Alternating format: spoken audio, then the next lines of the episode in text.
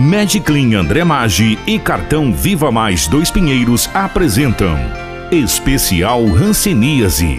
O Brasil é o segundo país do mundo com mais casos registrados de Hanseníase, perdendo apenas para a Índia.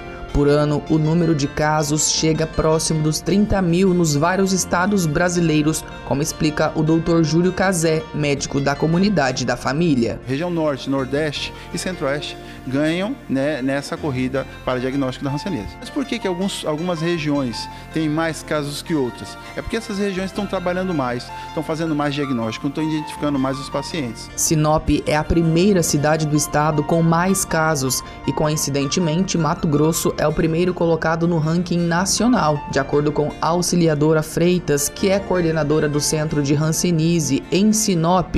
O grande número de casos registrados é um bom sinal, pois significa que os trabalhos estão surtindo efeito. Eu atribuo isso a um grande trabalho, mas isso é ruim? Não, isso não é ruim.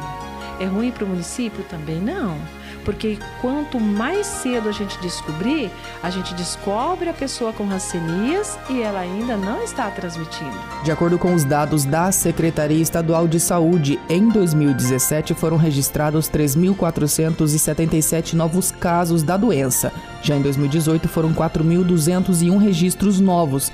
Isso representa um aumento de 20,8%. Já em Sinop, de acordo com a Secretaria Municipal de Saúde, em 2017 foram 543 novos casos. No ano passado foram registrados 737, ou seja, um aumento de 35,7%. Eu diria para você que ainda é muito pouco diante do que nós encontramos, do que nós recebemos todos os dias. Lançada em 2016 pela Organização Mundial da Saúde, a estratégia global para a Hanseníase até o ano de 2020 está baseada em três pilares: fortalecer o controle, a coordenação e as parcerias do governo, combater a Hanseníase e suas complicações, enfrentar a discriminação e promover a inclusão. E em Sinop não é diferente.